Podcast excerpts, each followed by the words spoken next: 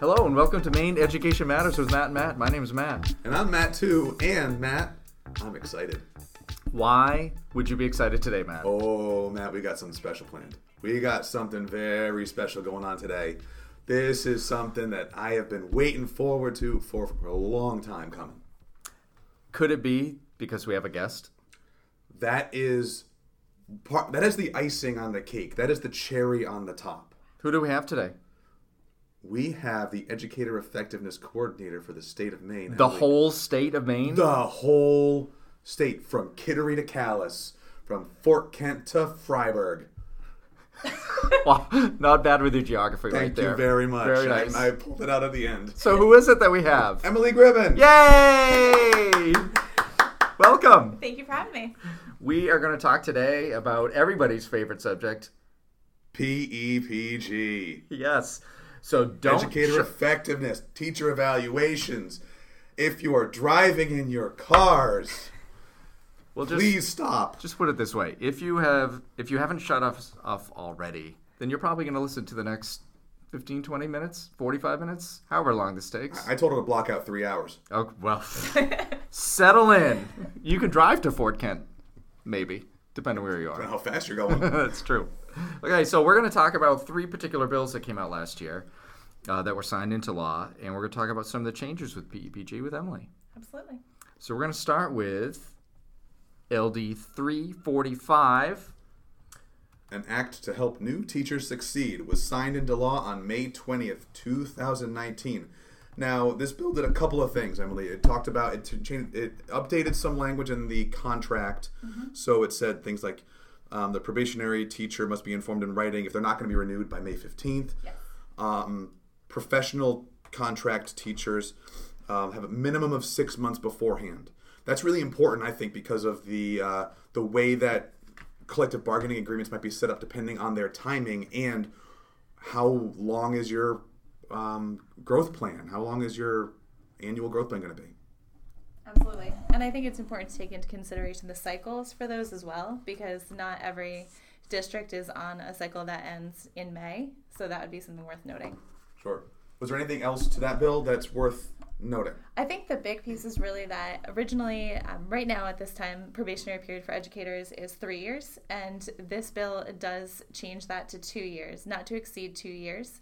I've had a lot of calls and questions about it. Um, that does not go into effect until hiring season for 2020 2021. So anyone who is hired in 2021 20 would then um, be under this two year rather than the three year. There's a lot of 20s going on. That was a lot of So- 20s. Let's try that again. Right. So so if I'm hired this year, yes, which is 1920, I'm still under the three year rule. that's correct. But if I get hired next year, then it's only the two years. Correct. That seems pretty straightforward. I think that's pretty clear. I think it is. I think the Education and Cultural Affairs Committee really did a good job uh, making sure that there was time for districts to transition into this. If it had started this year, it would have been really difficult. And so it's nice that there is one year to put all of those pieces in place. Okay. So anything else with that bill that's really noticeable? Those were the two major pieces really around um, the timeline of implementation and then the three to two years. Okay. Let's talk about the next one then. Uh, it was LD 1338, an act to protect teachers from unfair evaluations. Which was an interesting title. I like the title of this one. I love the title. An act to protect teachers from unfair. Yeah, let's protect teachers from unfair evaluations. Yeah. Where where are these unfair evaluations happening? That's what I want to know. Well, if it's come up, they're happening somewhere. Probably happening somewhere. So this one, um, one of the major things that this this one did is, if you remember back in the old days when PEPG was just like a brand new baby rolling out, um, the superintendent must use an effectiveness rating to make informed strategic human capital decisions. One of the things that this bill did, bill did, and correct me if I'm wrong, is it changed the word "must" to "may." So instead of we, you a superintendent has to use effectiveness rating. Well, you you don't have to. You can use other factors. Is that correct? That is correct. And those factors include but are not limited to tenure. Okay. That's from what I understand. That's pretty much all that. There were some other things that this bill started out doing, mm-hmm. but then it changed along the way. Yes. Yeah, originally the bill I would say was a bit more prescribed. There were much more stipulations in terms of filing a grievance and those pieces. After multiple meetings with stakeholders, it was determined to keep it very similar to what the bill was originally and change that from the must to the may. Right. Yeah. So the only other thing I would mention in terms of the bill is it really talks about the conditions that districts really need to be doing and putting a good faith effort into in terms of implementation, carrying out the plan with fidelity, those pieces. So as steering com- committees are meeting, I think it's really important that they're doing right by the plan, but also taking the time to revise and refine as they see fit. So you, you brought just brought up something I have a question about uh, with revising and refining the plan. Um, with these new bills, and there was a bill last year that came out that added peer observation into everyone's plans. Um, so everyone had to edit, edit, edit plans that way and change things. And um, like our our my district where we work, our initial plan for peer observation was one thing, but we've updated it along the way. When we're updating our plans and revising our plans, do we have to send that in to anybody? Do we have to like get it reapproved by a school board or by the DOE or anything like that? So originally, when the plans were submitted, they were approved, and then the stipulation is that any changes that happen, revising, or refining, is done through that steering committee. So there is no Okay. place where those plans need to be resubmitted to the state. That being said, a lot of districts like sending them to the state and like having another set of eyes. Um, many plans, and I'm not sure if your district does this or not, has it specifically written in whether or not the board needs to approve any updates. And so, in some cases, the board would approve it if it was written in their plan originally, but the many don't. And so, as I've been talking to districts across the state, I've actually said it would be good to write into your plan your process for making revisions and how that happens, because several changes have happened over the years. Yeah, they sure have. So to answer your question um, and keep it simple, it really is a local process. And if you would like someone to look it over, I'd be happy to do it. Excellent. Okay. Yeah. Okay. That's the part I didn't know actually. Uh, was I thought it needed to be sent every single time you made a revision, which is some I know some districts are like hesitant yeah. to make any changes because it's already done. I've sent it in. I don't want to do it anymore. Right. No, and so at this time, that is not something the department needs every time you make an update. Um, but I would say that many do go through their board either for approval or sort of that seal to make sure that the board is okay with what they're doing. That makes sense. Yep. That Makes a lot of makes sense. Yeah. All right. So uh, we left the good one till the end. I thought we were. I thought we were done. Well, no, we didn't get to our Oh. three hours yet. So there's people on their way to Fort Kent, Matt, still need stuff to listen to. We can drag this one out. Let's see. That, let's get that the is Matt Matt right let's, there. Let's, Let's, get the. drag I got, out. I got a dictionary in here. I'll pick a random page. We'll start reading from the dictionary. All right, the last one we're going to talk about, uh, one. Emily's favorite one apparently, is LD 92, an act to amend eva- educator evaluation requirements. This was a big one. This one. This one uh, was was signed early in the session, April 11th. Yeah, we talked about this one when Uh, we, we were when we were whole- still around. Yeah, we were around, and this this this one was this one was a big deal. It did um, two or three really major changes. So if Um, this one's a big deal, Matt, why is it only two pages? Not like that 14 page one we talked about last pod. which no, which we didn't read. That We one No, we may have skimmed it. we might have. Well, you May. skimmed it.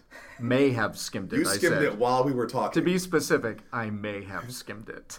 and I still don't know what it is. I don't either. Um, th- why is it? Well, because I think for this particular one, short and to the to the point. They really wanted to get to really what it was. So they changed the steering committee structure. This is the one where it talks about that it's got to be a majority of uh, teachers on the committee, and the the teachers have to be appointed by the local collective bargaining unit. That went into effect now, correct? The What, what am I missing about Nope, that? that's correct. So the effective date of that composition is 9 9 19. So at this time, yes, It's in play. it is in play. Okay. And so steering committees, in terms of what needs to happen, is reviewing the composition that already exists and then uh, reaching out to the collective bargaining unit and making sure that the representation is adjusted accordingly. So I know there's been some confusion. We're, we're gonna we're gonna break this bill down into its different parts and talk about them each, and then we'll kind of get into the whole thing. But there's been some confusion, I think, about um, this particular side is that is the whole whole committee now made up of just teachers? Can other teachers join in? What about administrators? Can administrators appoint people? How does that all fit into this? Great question, and I've had several calls about this. Um, so um, it requires that a majority of the steering committee members are teachers, and that they're chosen by the local represent representative of the collective bargaining unit if teachers are covered by that union unit. So to break it down, anyone, teacher or administrator or ed tech, can still serve on that steering committee, but the majority of teachers on that committee need to be appointed by the union. So a question came up. We have a teacher who's not part of the union. They can mm. absolutely still serve on that committee. It's just that the majority of teachers need to be covered by or appointed by the union. Administrators can still serve just a percentage. So if there were eight administrators, there would have to be nine teachers appointed by the union. Yeah, we, we, we, we ran into this last year as we were going down this road, and we had like almost an, an equal number of administrators and teachers after even all the appointments were made because. You know, it might be hard for a district to get people to go onto a committee, even if you're appointed onto a committee. And you know, are people pay, are people paying these committees? Some people, some places don't. A lot of places don't because they've never they've never paid them. Mm-hmm. So now all of a sudden, this is an interesting little dynamic too that the local collective unit has to appoint someone onto an unpaid committee after school. That's a very interesting little dynamic that's going to uh, unravel, I think. But we came up to that same thing about equal number of um, administrators, and what we did in our plan is said, basically, if we're in the room mm-hmm. and we find that we have an equal number of uh, administrators and teachers, then one administrator will recuse herself or himself from the voting to make sure that the teachers have the majority. They can still be part of the conversation, but we'll just step out of the, but will not be part of the voting. That's interesting. Yeah, I think it is interesting. That's Would, interesting. th- I think that meets it would. that meets the law. That meets If they're the- not a voting member, I think so. They're not. They're they're they're not casting a vote. If not, you're going straight to PEPG jail. Do not pass go. Mm-mm. Do not collect two dollars. Two dollars. Two dollars. That's And all I want be. my two dollars. nice. So, Better off dead. one question for you, Emily, that, Yeah. that you just said: the teachers that need to be on the committee Mm-hmm. need to be appointed by the union members. Cho- chosen, I believe, is the language. Okay, Chosen by the local representative of the collective bargaining unit. but they may not be actual union members. That's correct. But it, but that's okay. The majority need to be chosen by. Chosen by, right? So It's Really- it's really confusing. it, It's it, it not can be confusing, right? It can So- be confusing. so the local um, the local bargaining unit can choose five teachers. If, if, if there's four administrators, they choose five teachers, and of those five teachers, three could be union members and two could not be union. But the bargaining unit is choosing them. right. Is that what I'm hearing?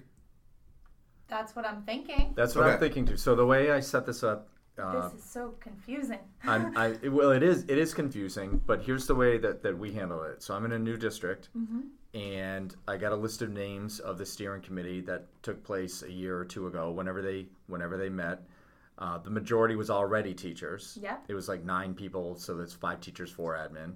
yeah. And I sent the list to the union people saying, "Are you okay with these people on it?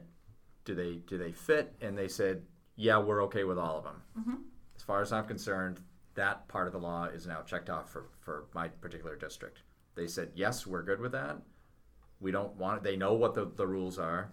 They know the people on the committee are invested. Yep. wanna And I there. I honestly have no idea if they're union members or not, but I don't really care. Right? That's not my role to care. It's like I've got teachers on the committee. Period. Period. that are okay with the union, so they're okay by me.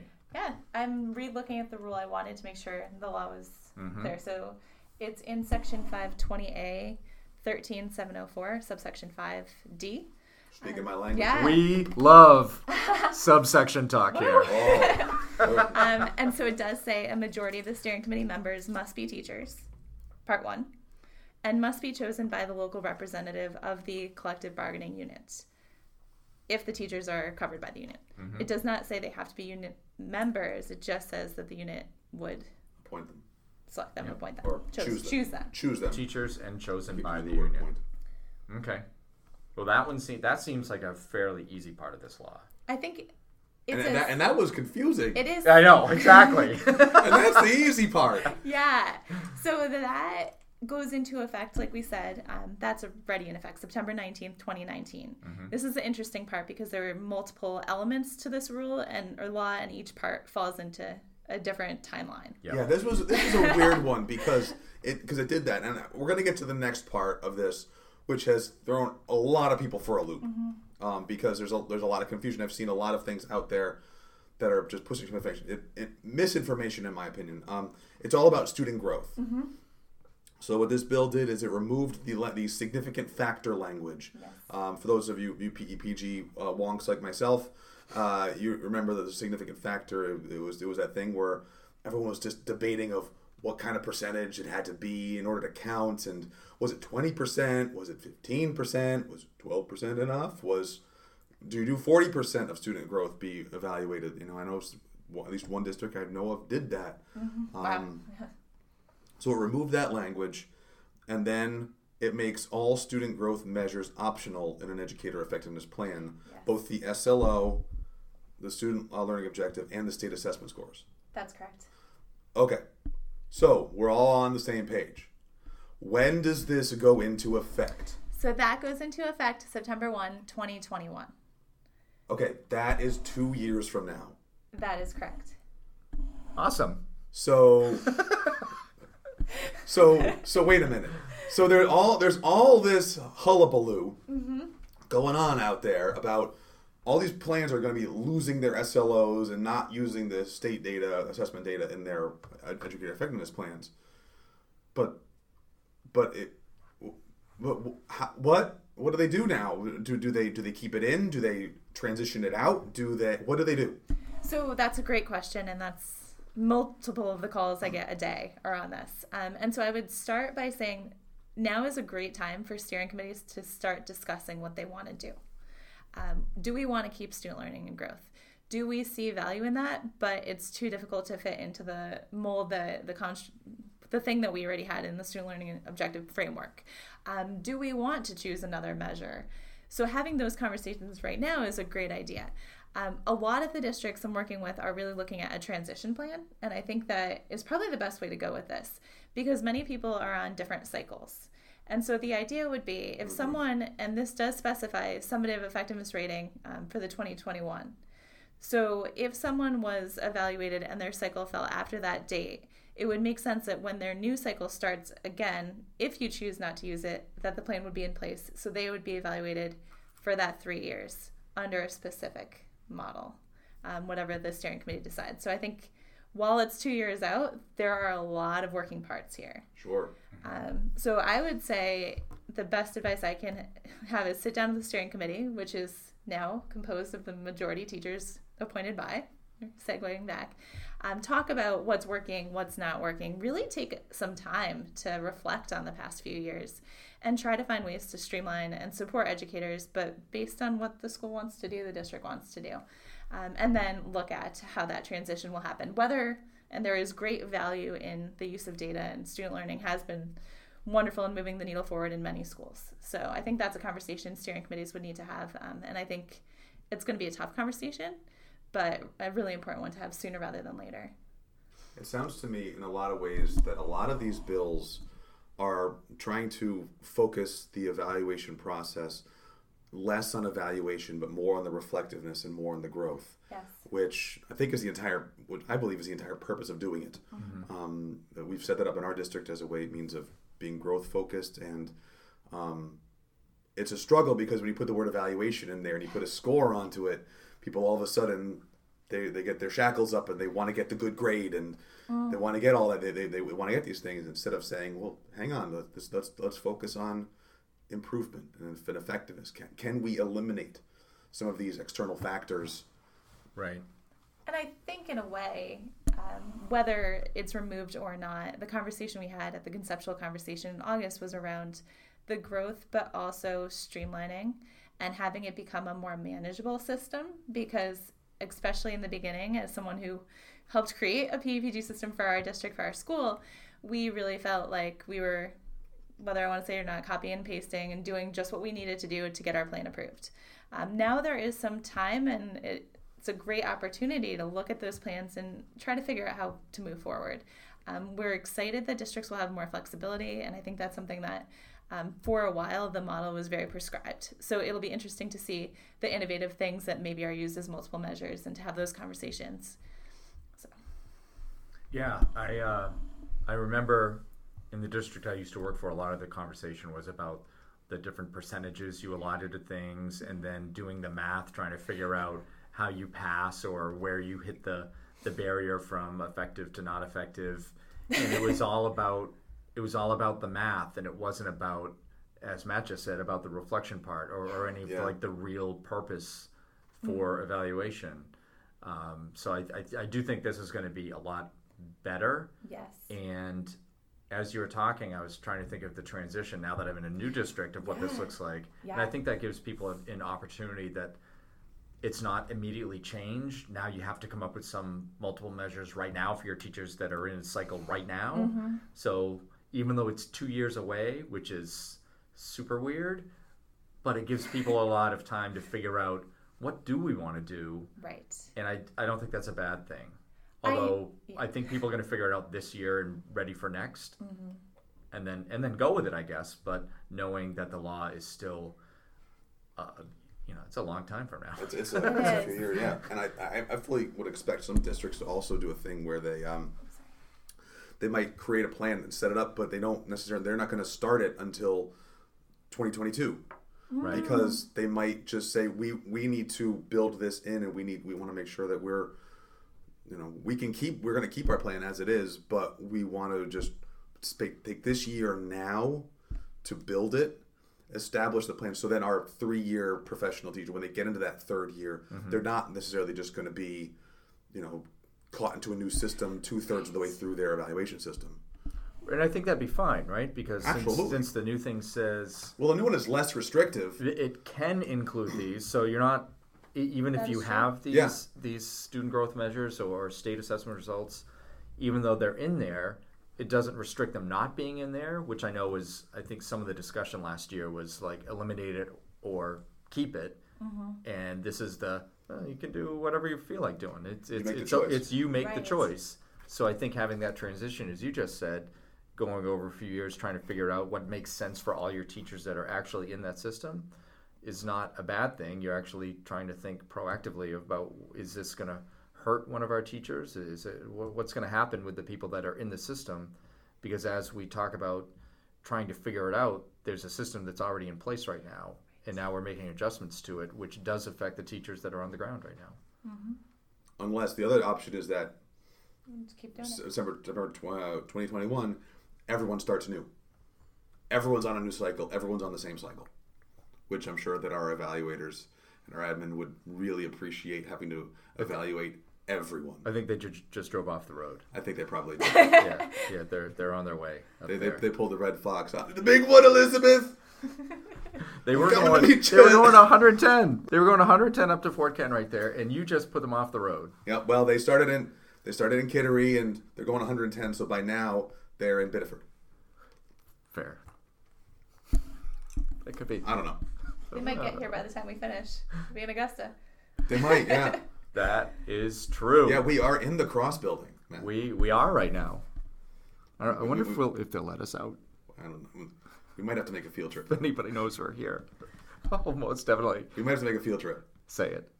down at the Cross Cafe. Yes, we are. Uh, they, have, they have good coffee there. And And they have chips. they do have chips. They got really good chips down there. We might take pictures of the chips. They better have chips. Wouldn't be now. the first time that's been done on this podcast. That's true. All right. So when we when we talk about ninety two, is there anything else in there that was a change? There was a new piece of language that was written in that talks about any decisions made by the committee much, must be reached by consensus. And the law does not specify what consensus means. Seems confusing. So it's a little confusing. Um, in conversations with administration, here we really think that's a local decision. How, whatever way the committee has been using consensus is what we would want. To come up with another definition or description, I think, would be more than You know, Yeah. it'd be more prescriptive than we want much, it to right? be. Yeah. So I think the committee would make that decision of what consensus looks like before they start and continue doing it that way. Whether it's a thumbs up, thumbs down, so I can live with it. That's that's what my district decided last spring when we we went we saw this coming. We said let's get our consent. Let's just define it Yes. now, yes. so that when this comes into play, we are we don't have to deal with it. And we did exactly that. Thumbs up, yes. Thumbs sideways, I I, I can live with it. Thumbs down, I can't live with it. We need to keep talking about this. Mm-hmm. And anyone at any point in the process, administrator or teacher, can do a thumbs down to stop the process. To we, we keep talking about it, and that's mm-hmm. really important. Absolutely. That sounds good. That sounds good. Okay. So, in terms of what the department does need to do, I think it's important to clarify that. We did have a conceptual conversation in August where we brought together um, about 25 stakeholders. It was a great group. We've received a lot of feedback in terms of you know wanting local districts to have flexibility those pieces and to keep the rule as clean as possible without adding more to it. So we do have drafted rule that will go to um, internally here for everyone to review. Then it will be posted for public comment. We will have a public hearing around rule chapter 180 and then from there any feedback we get from the public comment period and from the testimony that we receive we would use review make feedback respond to it. And then the rule would be submitted for provisional adoption come january of this 2020 year Well, you got a lot to do. we do I'm busy lady So here's a question for you there, Emily. Yeah. The public hearing that you just said, that initial public hearing, would take place before the legislation session starts? it would take place october i believe it's mid-october Okay. So it would take place, it's more through the department, not through the Education and Cultural Affairs Yeah. Committee. So it happened right here in the Cross Building Okay. um, before the rule goes to the Legislative Gotcha. Committee um, Okay. to review. So it's a department rule, we would follow that process. So everyone be on the lookout for that when that comes out uh, fairly soon, since it's mid-September right now. Yeah, I'm Yes. sure when we when we get that information, get the dates, we can just send it out via our social media accounts. We'll blast it out. That sounds like a great idea, man. We are aiming to do an afternoon, so about a two o'clock, so that people have a chance to get here if they're able to. Um, but we would also definitely accept po- any comments that are written. So. Okay. Okay, that sounds really good. yeah. Does that wrap up our PEPG? Is there, any, Update. is there any, any, any other points of clarification or other things that you want to say to the masses, the faithful 17 listeners? The faithful 17, I think I may be one of them. So you two may be the others. Um, I No, we just download. I Yeah. I think I just want to anyone who is listening who's been living this for the past seven years, thank you for all of the work you've done and for the feedback you've given us. Um, I think originally the rule there was some fear around this rule, and I think we are moving in a positive direction. And the hope would be that the plans continue to really be about improving um, teaching and learning for our students, and that conversation is just so critical. And so, thank you to everyone who's been living this for seven years and still showing up to those committee meetings because it's hard work, but it's really important work. That is sounds like a great place to end. Emily, thank you for taking the Thank time you with us Thank you very today. much. Thank you. Matt, you can also find us on social media. Where? Well, on Twitter, you can find us at Maine Ed Matters, and on so and on social media on uh, Facebook. That's the one, the Book of Face. The Book of Face. Uh, you can find us facebook.com slash main education matters. Uh, of course, on both of those pages, we have pinned our detailed spreadsheet of the bills, um, the bills that have been passed, bills that have been killed, and bills that are still yet to be determined. Um, we'll be having another pod soon coming up about those very, very bills, about what's been carried over. But that's where you can find us on the social media places. And if you're listening to this and you can go onto iTunes, um, give us a rate and review. We'd really appreciate it. I guess that wraps it up. Again, thank you, Emily. Thank you, Emily, you. for So the much. time.